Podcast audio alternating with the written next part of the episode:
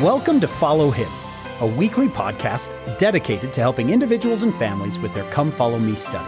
I'm Hank Smith. And I'm John Bytheway. We love to learn. We love to laugh. We want to learn and laugh with you. As together, we follow him.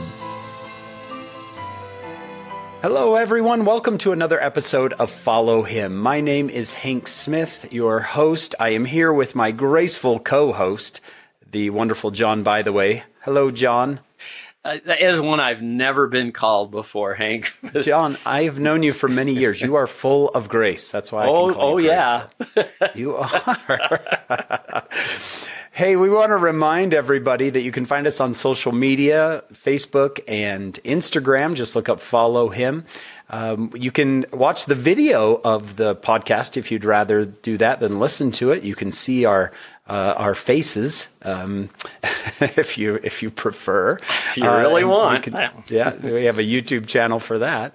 Um, we would love it uh, if you would go find the show notes or sources or anything that we talk about on our website, followhim.co, followhim.co. And of course, rate and review the podcast. That really uh, that blesses our lives. We love to hear from you. John, we have another great mind from the church here with us. In fact, he's been with us before. Tell us who is here today. Yes, we have Casey Griffiths with us again. He did uh, sections 14, 15, 16, and 17 with us before. We're really glad to have him back, and I will uh, refresh our, our listeners' memory uh, memories about Casey. He was born and raised in Delta, Utah. That's where Delta Airlines was actually founded. Uh, he's he served a mission in Fort Lauderdale, Florida, before returning home to complete a bachelor's degree in history at Brigham Young University. Later, later earned a master's in religious education and a PhD in educational leadership and foundations at BYU. His studies have focused on the development of religious education programs among the Latter day Saints. And I want to remember to ask him a question about that in a second. Prior to joining the faculty at religious education at BYU, Brother Griffiths served in seminaries and institutes for 11 years as a teacher and a curriculum writer. His research focuses on the history of religious education among Latter day Saints, the history of the church in the Pacific, and diverse movements associated with the Restoration. He is married to Elizabeth Otley Griffiths, and they live in Saratoga Springs with their three adorable children. And Casey, welcome. But I wanted to ask you I've heard people say that kind of the School of the Prophets was like the first adult education program in the country. Does that sound right to you? Um, Joseph Darowski wrote an article on that. He's a historian up at the Church History Library, and he says, yeah, it was the first or among the earliest.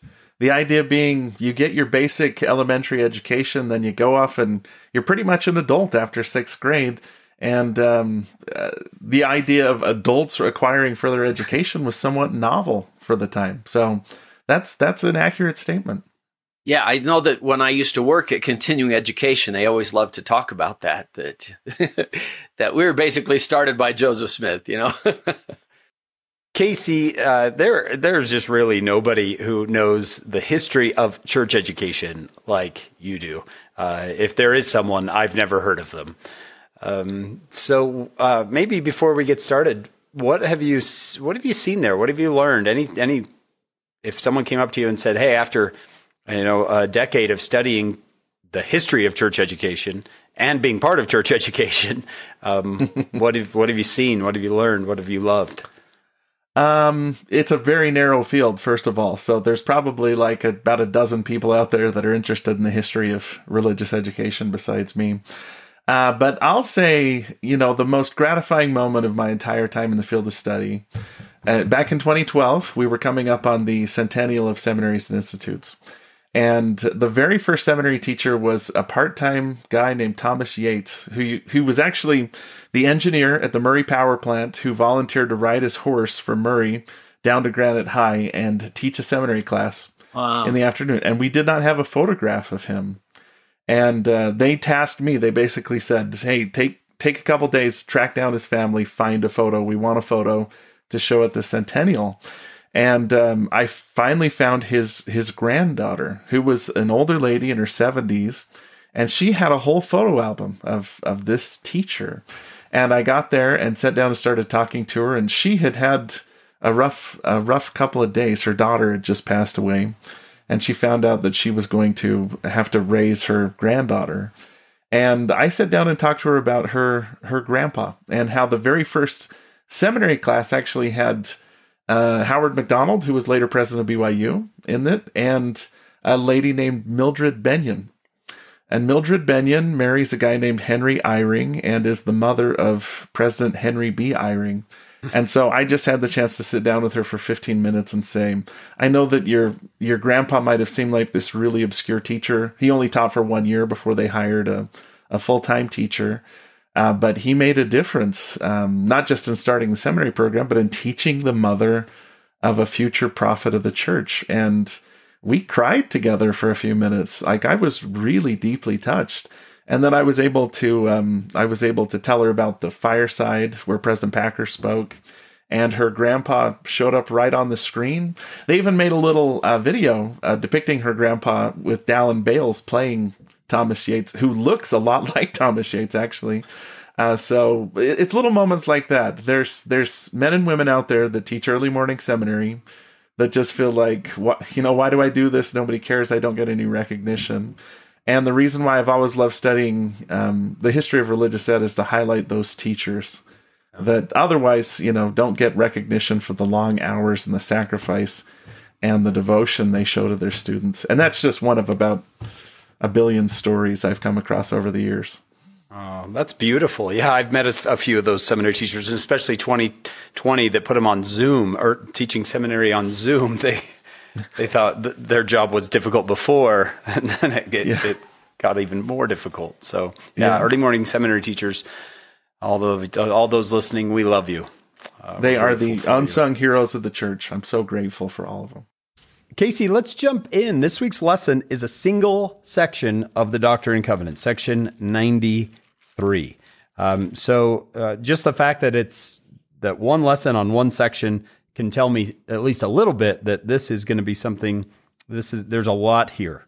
Uh, so why don't we let you you take over? Take us back. The section is given. It says on May sixth, eighteen thirty three. So you can take us back as far as you want to make sure we understand what we need to understand before coming in. Okay. Um, yeah, and you might have noticed that if if "Come Follow Me" is just dealing with a single section, it's usually a really long section uh, like section 88 is 143 verses, so it makes sense. Let's take a week and talk this. Um, section 93 is only 53 verses long. And yet what's in there is so profound that you you have to stop every verse or two and kind of sit back and think about the philosophical implications of, of what's going on. And the other thing that's really curious about this section is we're coming in right after some sections that have really important historical context, stuff like section 89, uh, or Section 90, where there's a lot going on and you've got to know the story. Uh, Section 93 is a mystery to us. We have almost no context for why this revelation came into being. I've got a theory um, that that I'll tell you about a little bit later on, but honestly, in the history of the church, Joseph Smith usually gives a big introduction to each section, at least a paragraph where he's saying this is what is going on. And section 93, he just writes on the 6th of May, 1833, I received the following, and then dives into section 93. And if you've looked at it, you might have noticed that the opening of the section sounds a lot like the Gospel of John. So, one assumption people sometimes make is, well, he must have been translating the New Testament because this is during his biblical translation, and this is a revelation that came while he was translating the Gospel of John. But the notes that we have from Joseph Smith's scribes indicate that he finished translating uh, the New Testament in February of 1833, several months before this was given. So it wasn't part of the biblical translation, or, or very, very unlikely that it was.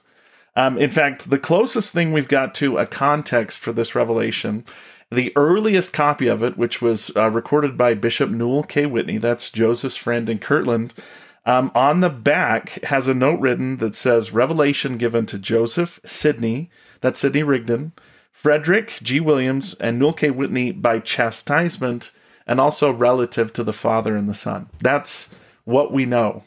Uh, the, the Lord Himself gives us the best context for section 93 uh, right in verse 19, where he says, I give unto you these sayings that you may understand and know how to worship and know what you worship, that you may come unto the Father in my name, and in due time receive of his fullness. So the Savior's context is he wanted them to know how to worship and know what they worship. And that's why this section is such an important statement about the nature of Jesus Christ, first of all, and then secondly, the nature of God, and then thirdly, the nature of men and women, the nature of God's daughters and sons of all of us, and what the connection is between the three. That that's my guess on the context. Um, at the end of the revelation, so the Savior teaches all these amazing cosmic truths about his nature and man's nature and God's nature. And then the end of the revelation is kind of a stern chastisement to each of them about their families. Uh, so he basically goes down the row Sidney, Joseph, Newel, Frederick, you, you haven't looked after your family in your own house, and I'm chastising you for that. Um, 1833 comes at the end of a long period of difficulty for uh, the prophet, but for also people in the church.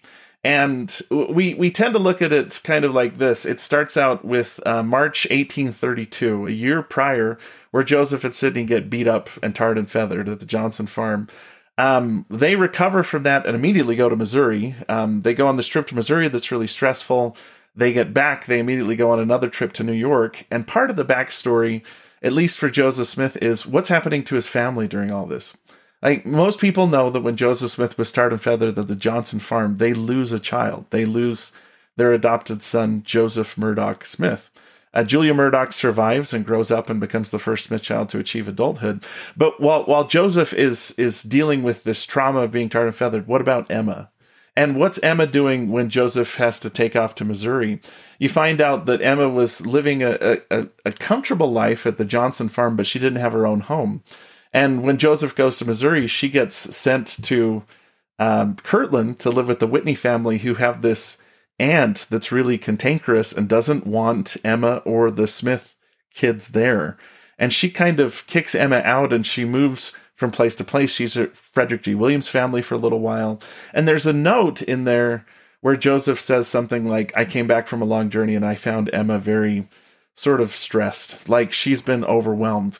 And it's possible that at this point in time, Joseph Smith had been so involved in his church work, and so had Sidney and Frederick and Newel, that they'd been neglecting their families. And so uh, the Savior basically chastises them for neglecting their families, but after he teaches all these profound truths about where we come from, it's almost like the connection the Savior's trying to make is I want you to know exactly what a child is and what a family is and what an intense responsibility it is to be a father. And then he ties that back into the fatherhood of God and the role of Jesus Christ in shepherding us all through the plan of salvation. So I think that's kind of the unwritten context here is that it's not just been a stressful year for Joseph Smith, it's been a stressful year for everybody's family. And this is the Savior reorienting them and saying, look, if you're not taking care of your family, it's that old David O. McKay quote, you know, no no success can compensate for failure in the home. The Savior's trying to say it's important to translate the Bible and run the church and take care of this and this and this. But remember, even if you're the prophet, your most important responsibility is at home. Make sure those people are okay. Hmm. And I'm I'm glad that never happens today. That people get so involved in their church work that they neglect their families. Man, can you imagine if that happened today? You, oh. It's a yeah, it's a serious temptation. I mean, I wow, because you feel like you're out there and you're doing good, but sometimes you forget that you know the greatest good you can do is is with the people that Heavenly Father put in the same house as you. Yeah, that that is, and I I can't I tell you how many friends and family myself have to. This is a this is a pretty constant struggle. Uh, I tell my students, you know, when I was a kid, I had to choose between good and evil. When I'm an adult, I have to choose between good and good and really good and uh, somewhat good. And it's just all these good things you have to choose from, and you have to choose where you're going to spend your time. Yeah. Yeah, and when you're in your, you know, third hour meeting with the stake auditor or something like that, sometimes you have to ask yourself the question of, you know, I have limited time. Where can I use that time to have the greatest impact? And you get to be a, a teacher, a bishop, stake president for a couple years, but you're a you're a father and a husband for eternity, and sometimes you have to make those priorities line up properly. I was really yeah. grateful because one of my stake presidents uh, stood up in a high council meeting and said, "Hey, what's your top priority?" And we were like, "Church." And he goes, Nope, church should be maybe a little bit further down the list. Your family's your top priority. Take care of them. Yeah. And then take care of your church responsibilities. And hopefully they don't conflict with each other, but if they do, you know, do what matters most. I remember when my wife was young women's president, and she had in our ward uh, over 75 young women. And it was just our ward, right? I've seen stakes with that many young women. And it, it was an, honestly, she could have given 24 hours a day, seven days a week, and it wouldn't have been enough to, for all she was doing. And I, you know, I of course was very supportive, John. I was very supportive. Never, I took care of everything for her because that's all I wanted her to do was was serve. No, actually, I complained a lot uh, because she was she was gone doing things um, a lot, and so that uh, that's a. I'm glad you're bringing this up, Casey, because it's so relevant uh, to our listeners, both men and women, who are saying, "How do I balance this?" So maybe this section will help them. Well, I think that's part of the message. The idea, the the pre-pandemic idea of home-centered, church-supported has been a huge blessing. I mean, for every parent to read this and to say, "I," it's not the young women's presidency's job to teach my daughter. They want to, and they're going to help, and they're awesome. But it rests here at home. Uh, that would be a great message and kind of a cultural shift, you know, to to get us all. I, I shouldn't say a cultural shift, but because it's always been that way. This is just a good reminder. It, it's been a great reminder, and I, for me, it was. I mean, my wife took me aside once and said, "Look, you spend hours and hours on your lessons to your students, and then you're asleep on the couch when we do come follow me at home." Um, I kind of realized I needed to bring my A game to my family too. Like I needed to get my act together and prepare a couple bullet points and not just be a passive learner, which I kind of was at home. I was Mr. Lead the discussion in my university classes, but at home I was sort of just, you know, plopping open the scriptures and then falling asleep. Well, this is great. I, I was noticing, Casey, when you're talking about the background, this is like one of the few that has one line for the little synopsis. it's one sentence Revelation given through Joseph Smith, the prophet, at Kirtland, Ohio, May 6, 1833. And that is the entire backstory we're given here. And it, it is interesting to see, okay, it sounds like the book of John, but that's not it. So I love it that maybe the Lord just said, you need this.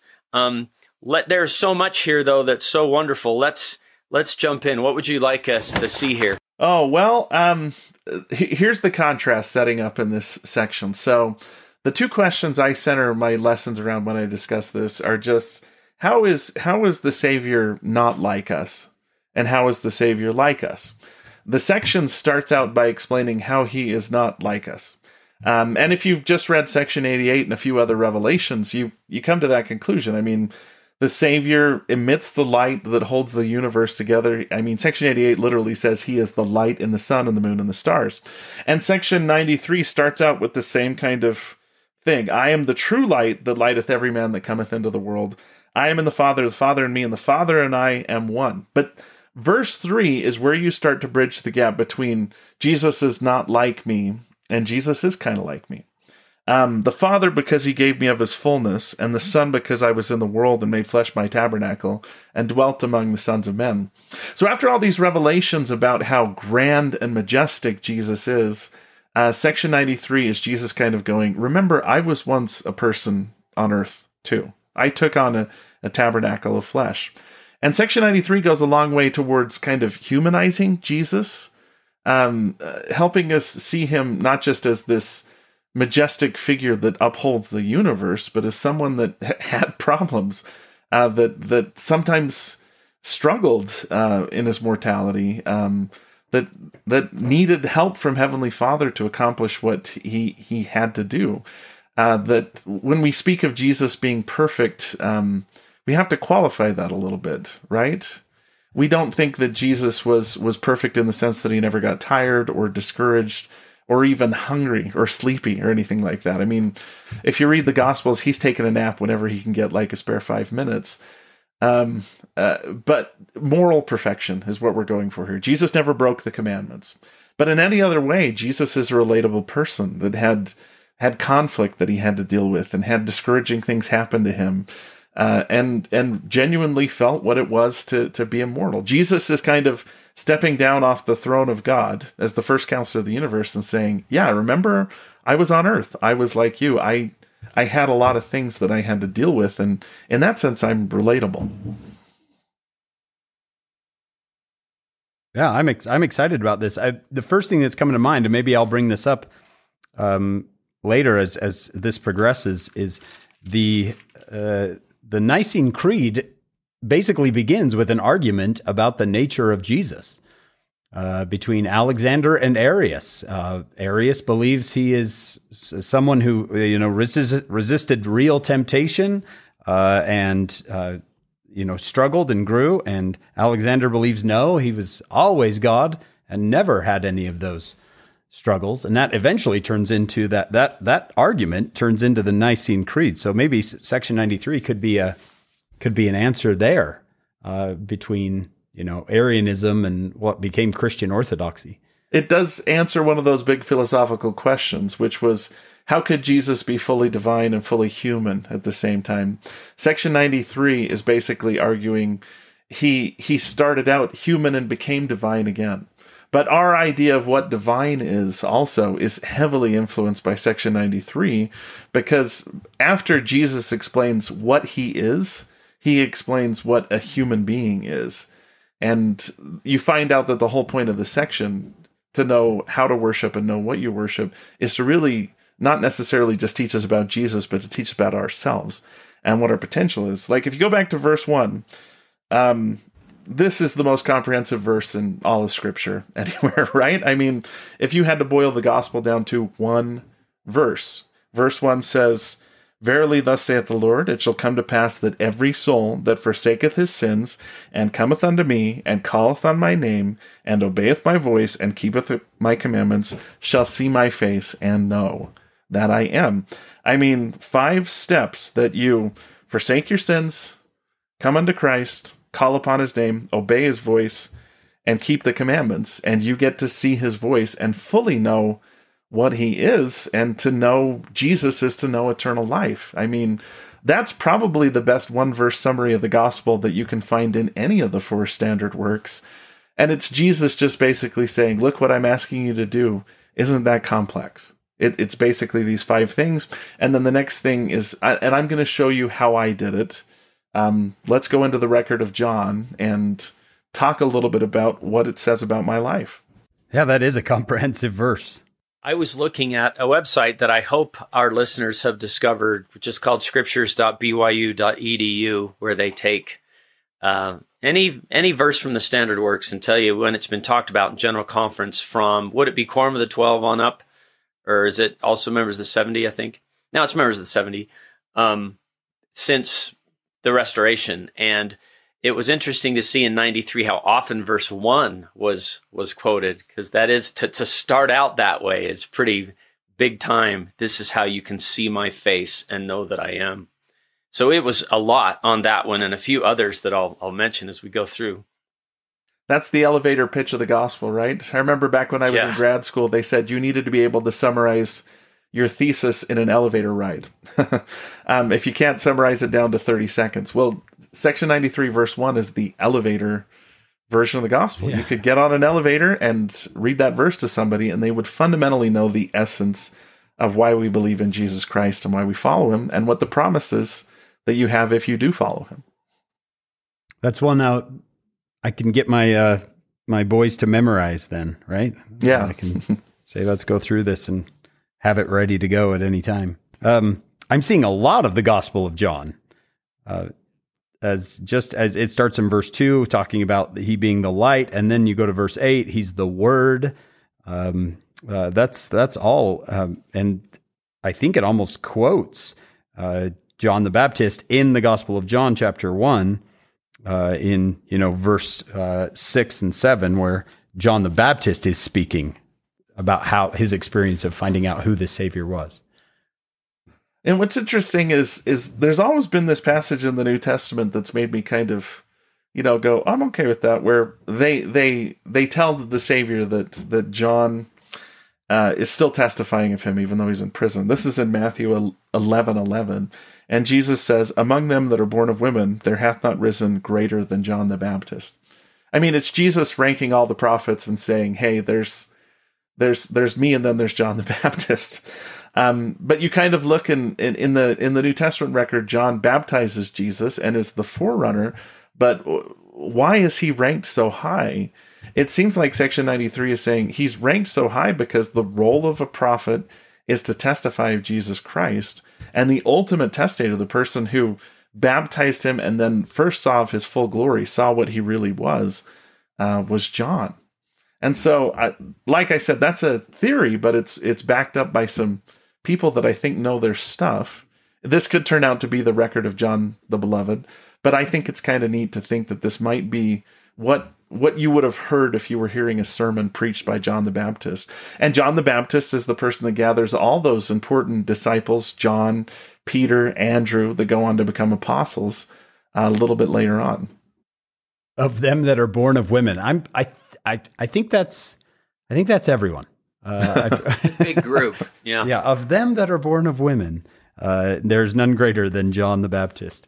Uh, I, if you ever read the Bible dictionary section on John the Baptist, you can tell Robert how Robert Matthews, who had great influence on the Bible dictionary, pretty much wrote it how he felt about him. Called him the greatest Aaronic priesthood holder in all history. Right? Uh, it said he was one of the few prophets to operate in all dispensations. There is a uh, there is a love there of John the Baptist in the Bible dictionary. And there's a nice kind of harmony to think that we've got the greatest holder of the Aaronic priesthood here bearing testimony of the greatest holder of the Melchizedek priesthood. Right. We're going to learn in just a few sections that the Melchizedek priesthood itself is really just the holy priesthood after the uh, order of the Son of God in section 107 of the Doctrine and Covenants. So there's a nice little bit of, um, of connection between those two. How far does John's record go into this? Um, basically, up to about verse 19, where the Savior takes the wheel and says, I'm telling you this for this reason. But because most of the stuff that you're seeing here is found in the Gospel of John, it's kind of when you get to around verse 12. Uh, the, what the record of John has to contribute really helps us understand about Jesus Christ. So take a look at this. This is where we get into the whole how could Jesus be fully human and fully divine argument. Uh, because John says this I, John, this is verse 12, saw that he received not of the fullness at first, but he received grace for grace. And he received not of the fullness at first, but continued from grace to grace until he received the fullness. And thus he was called the Son of God because he received not of the fullness at first. See, it seems like what John is, is arguing here is we sometimes have this image of Jesus coming to earth and being perfect from the get go um, not just perfect morally, but perfect in knowledge, uh, perfect in stature, perfect in wisdom, all those things. That Jesus just arrives on earth uh, fully formed as Jesus. And John is saying, no, he had to receive all those things back. It's a way of saying Jesus didn't really come to earth with any special privileges. He didn't get the veil lifted. He didn't um, come to earth with a full knowledge of the plan of salvation. That when he was in the manger, he's just as innocent and I guess you would say blank as as any baby is that he he did exactly what we've been asked to do, which is come to earth and gain back all the knowledge that we had in premortality. That Jesus basically went through the whole plan, no exceptions made for who he was and what he was going to do. Why do you think that's important for the Savior to tell these saints and us? Um, why? why is, I, I can see some some important things there. I want to ask you what you see.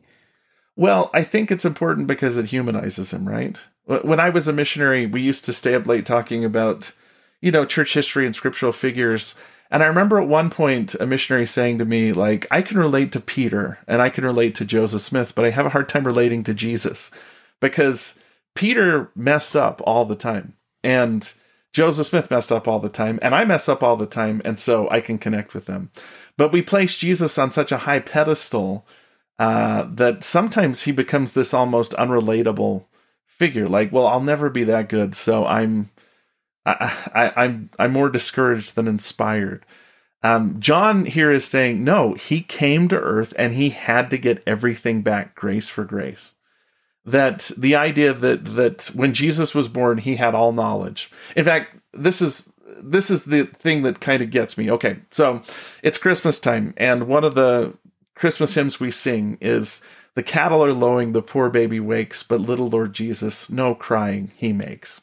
In other words, Jesus was such a good baby that the night he was born, he did not cry.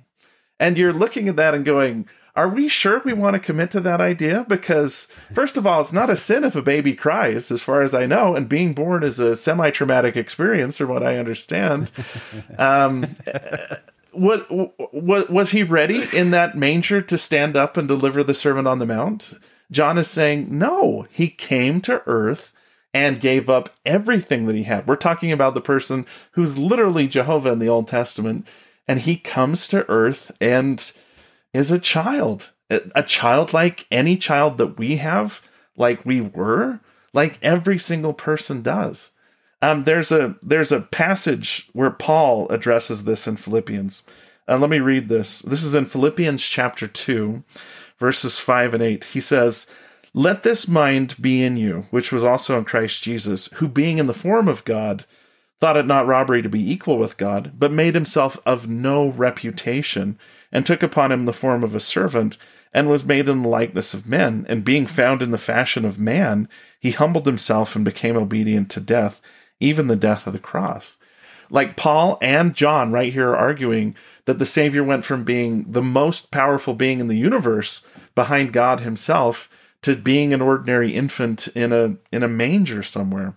And that, like I said, should allow us to approach Jesus a little bit more uh, carefully. Like we still accept fully, he never sinned. The scriptures are clear on that. But did he have all knowledge? I mean, there's there's a point where the disciples basically say, "Tell us the time of the second coming," and the Savior says, "I don't know." He says, "Nobody knows except the Father which is in heaven." That seems to indicate that Jesus had a lot of knowledge, but he didn't know everything. And at a certain point, even he is operating on faith. I mean that that allows us to connect with him a little bit. It's it's it's okay for us to say that Jesus got discouraged. It's okay for us to say that that Jesus struggled with stuff, that he had interpersonal conflicts with his disciples, with his family. He never sinned, but being sinless doesn't get you out of all the complexity and trouble that still exists in this life. You know what this reminds me of as you're talking, Casey, is that wonderful verse in Alma 7, 11, and 12 that says he'll take upon him take upon him our infirmities and our sicknesses, and, and that he will know according to the flesh how to succor us according to the flesh. It says it twice, and I've always just thought, yeah, he'll be here in a body and he'll know. And rather than saying to us, therefore don't complain, it's it's more of a see, he knows what he knows he can relate to what we're going through. We can he knows that because he was here in a body and then that wonderful line that he may know how to succor his people. And and as we've talked about i think uh, succor in 1828 webster's dictionary was literally to run to to come to aid in time of need. And so i like that uh, that thought of uh, he'll none of us can say well you don't know what it was like. Actually well actually i was there and i had i had sicknesses and infirmities or whatever th- those verses say. I, I, have always wondered, did he have sicknesses or? Um, sounds like he did. I, know? I'm I, am i am wondering if we we say that to Jesus, you don't know what it was like, and he's saying, "Hey, I was born in zero BC yeah. when I didn't have indoor plumbing like you did. Okay, when I didn't have modern yeah. medicine, I I dealt with all this stuff." And Jesus, as a mortal, is really the big theme of this section. Um, and like I said, for me, it fills in an important gap because when you read the New Testament, it is frustrating that it basically jumps from Jesus as a baby to Jesus being 12, and then he's there as a fully formed adult. Now, that story when he's 12 and that little mention that the Gospels make that Jesus increased in wisdom and stature and in favor with God and men is great. But to me, the underlying principle is he's he's he's getting back who he was.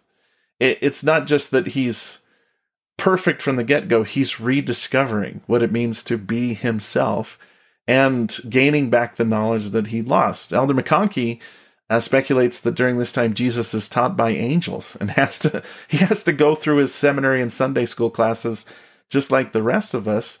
but those classes aren't uh, a learning of new things; they're a rediscovering of things that we already knew, and a recognition of what our potential uh, really is. I like that a lot.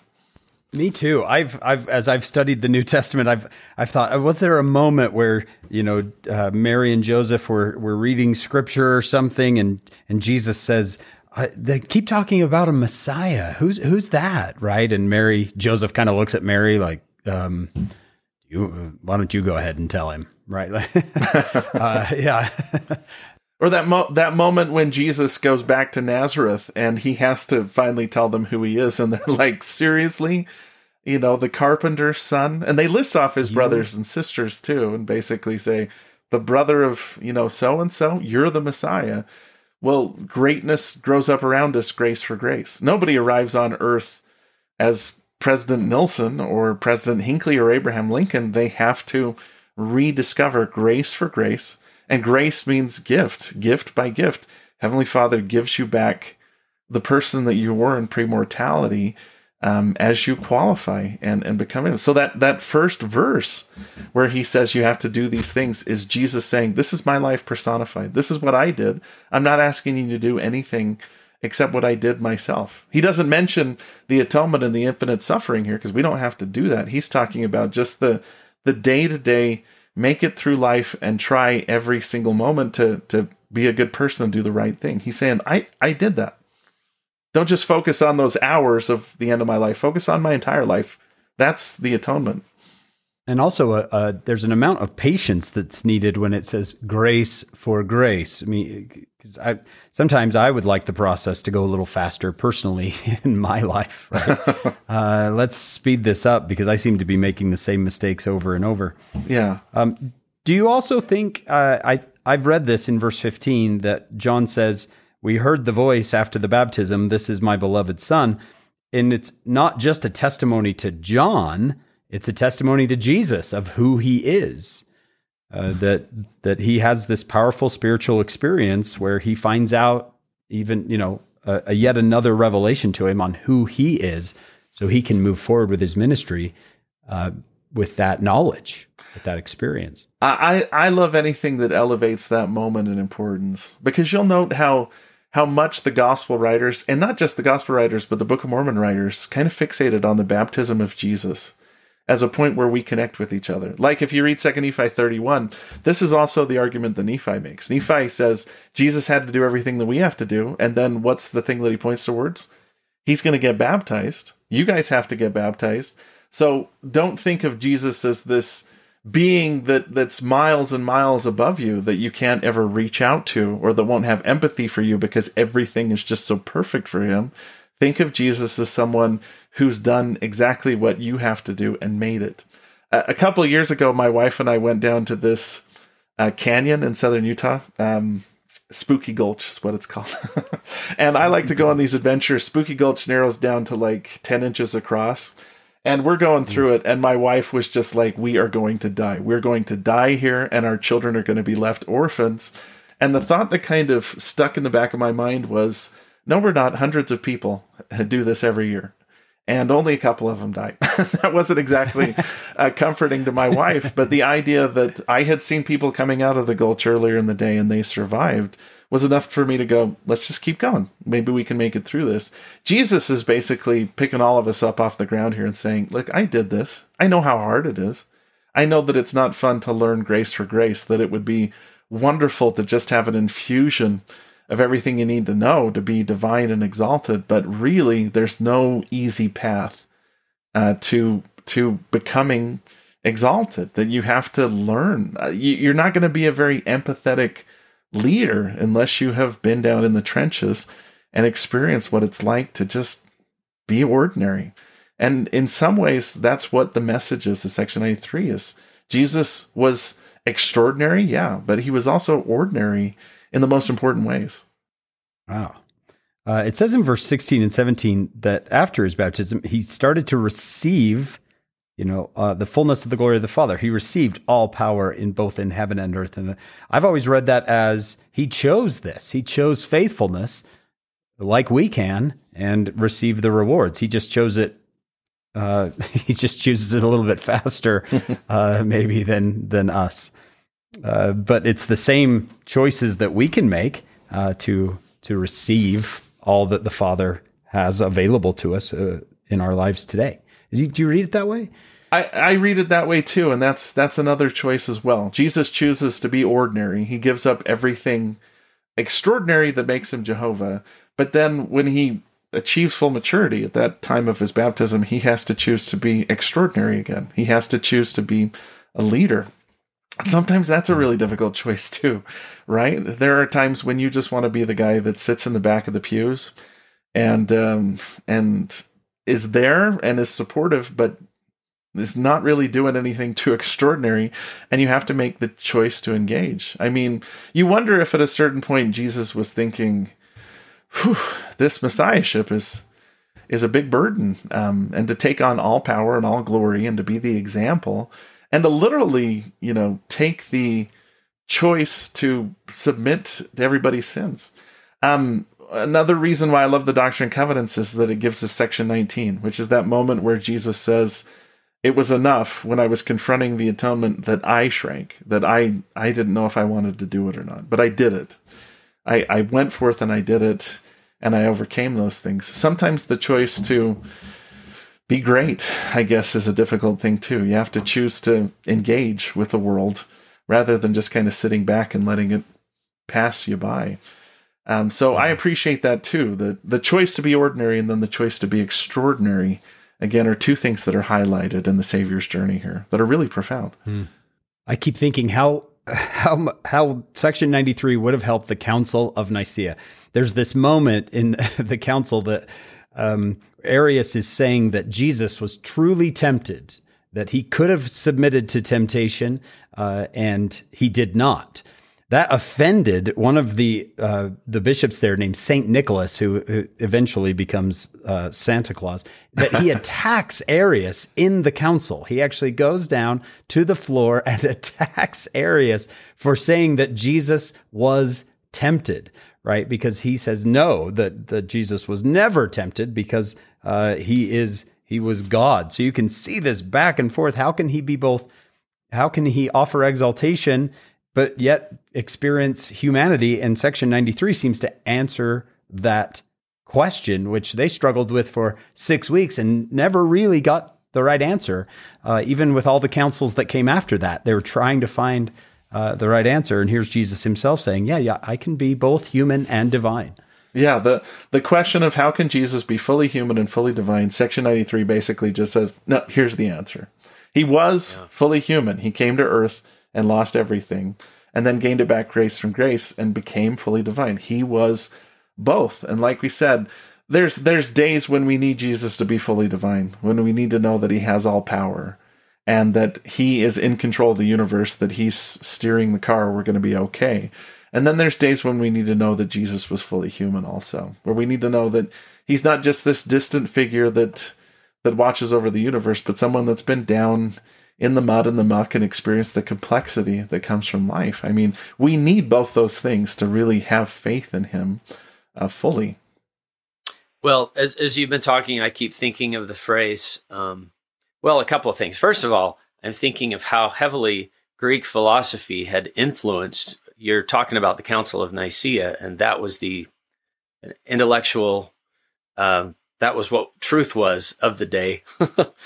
And so they're trying to square the scriptures with Greek philosophy and they're making compromises and so forth. But I was also thinking just how the phrase he descended below all things is kind of a good way to put everything you've been talking about, Casey. And, and that's helpful because we, we can't tell him you don't know how hard it was. No, he knows and more because he descended below all things. That helps that helps us to know, like you said, that he is relatable. He's been here. He was in a body. He was, as in always, tempted as we are, yet without sin.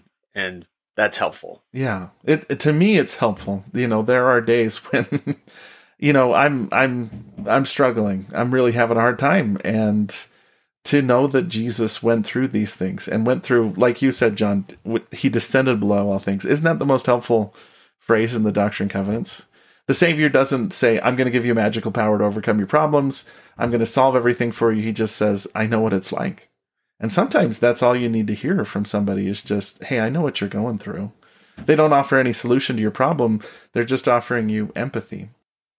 I, I, like to call that same boat therapy. And, and to know if you're going through a trial, part of part of the the blessing of that trial is that you will be you will come in contact with others who are going through it and you'll be able to say oh my goodness i've been there. And for some reason like you say there's just something wonderful about somebody who can tell you we went through that or i've been through that. And to to to feel like somebody knows what you're feeling is uh, uh, i don't know why that works so well but that same boat therapy is really powerful we have um, um, my son um, has autism, and uh, he's he's remarkable in a lot of ways. But when he was little, he was really violent.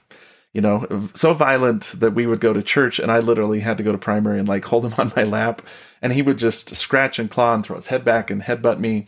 And it got to a point where I talked to my wife and said, "You know what? I'm not getting anything out of church. Why don't why don't we just rotate? I'll go to church one week, and you can stay home with Josh, and you go to church one week and I'll stay home with Josh. And my wife said, no, we're not going to do that. He can't throw a fit and get out of church.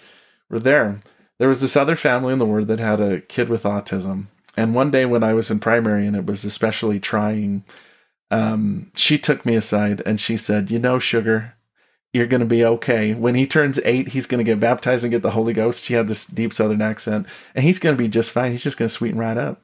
And I was like, okay. that literally happened. Like he got baptized and got the Holy Ghost and he sweetened right up. But in that moment, just to have somebody wow. who said, I've been where you were and I've gone yeah. through what you've gone through, what you're going through, and you're going to get past this, uh, meant so much to me. Kept me going for a couple years until things did get better. And yeah. the Savior's doing that here, right? He's saying, I, I did this, you guys. You guys can do this. In fact, when you get to verse 19, that's the point. He says, I, I told you this stuff, everything prior to this, everything that's in that that Gospel of John or record of John or whatever you want to call it, that you may understand and know how to worship and know what you worship. For for me, the first part that's most important is just to know what Jesus actually was. Uh, what what he was was a human being that became divine, and now he's going to flip the script and start to examine us. He he's basically said, "Here's my backstory. Now let me tell you your future story. Let me tell you what your destination is based on what you know about me." It's really brilliant in the way it's structured. Yeah, I love that verse 20. You shall receive grace for grace. Yeah, if you keep my commandments, you shall receive of his fullness yeah. and be glorified. You're going to do exactly what I did. You're going to make it, buddy, is basically what he's yeah. saying here. And I say unto you, you shall receive grace for grace going backwards just a little bit, I had somebody, uh, it was in my father in law's neighborhood, somebody who was a brand new bishop. Uh, you know, he's like, huh, any advice? And I said, you know, he was talking to his former bishop, and I am a former bishop. And I said, what we're doing right here is one of the best things I ever did. I called a couple of friends and we went to lunch. And the same boat therapy coming from, I'm a bishop, you're, how are you doing this? How are you doing? how are you taking care of your, your marriage? How are you taking care of your family? Do you have this happen? I mean, we laughed and we empathized and it was just really good. and I just felt so buoyed up by that. And boy, your story, I think, I think there's a lot of folks out there dealing with a, a child with autism or whatever that will just go, wow, Casey's real too. And they're dealing with this. And uh, somebody came along and said, hey, know how you feel. And it helped. I remember all the bishops in our stake used to get together for Bishops' Welfare Council, which is where you're supposed to talk about welfare council. you're supposed to talk uh-huh. about welfare, but it turns into a big group therapy session where everybody's yeah. like, "Oh my gosh, I've got a person in my ward." They never mention names. I'll say that. oh sure. Uh, but I'm I'm dealing with this this person that's struggling with this. What would you guys do? And I can't tell you, I mean, that that was the one meeting that as a bishop I didn't want to leave. Like you're always looking at the clock like, "Oh my gosh, I've been meetings all day." But when we met together with the other bishops and we had a chance to kind of empathize and say, "Yeah, yeah, I understand where you're coming from." And like I said, we didn't always come up with solutions, but just the fact to know that you're not alone in what you're dealing with uh, can be really, really powerful. It can So be really helpful. therapeutic, to use your word, John. hmm Um, I had a friend who tragically uh, backed over his uh, with his car his younger daughter, and she ended up passing away. And uh, later, uh, they would uh, he and his wife would would see that it happened again on the news. You know, every every year it's there's someone that that this happens to, and um, after they would they would do that, they would. Um, after they would r- read about that, they would or hear about it, they would contact the person and see if they wanted to go out to dinner with them. Um, they some people took them up on it, some people didn't, um, and uh, and when you asked him why, you know why they did this, um, he said, "There's something in you that when you suffer through something that excruciating." and you see someone else going through it, you you automatically want to go reach out to them and share.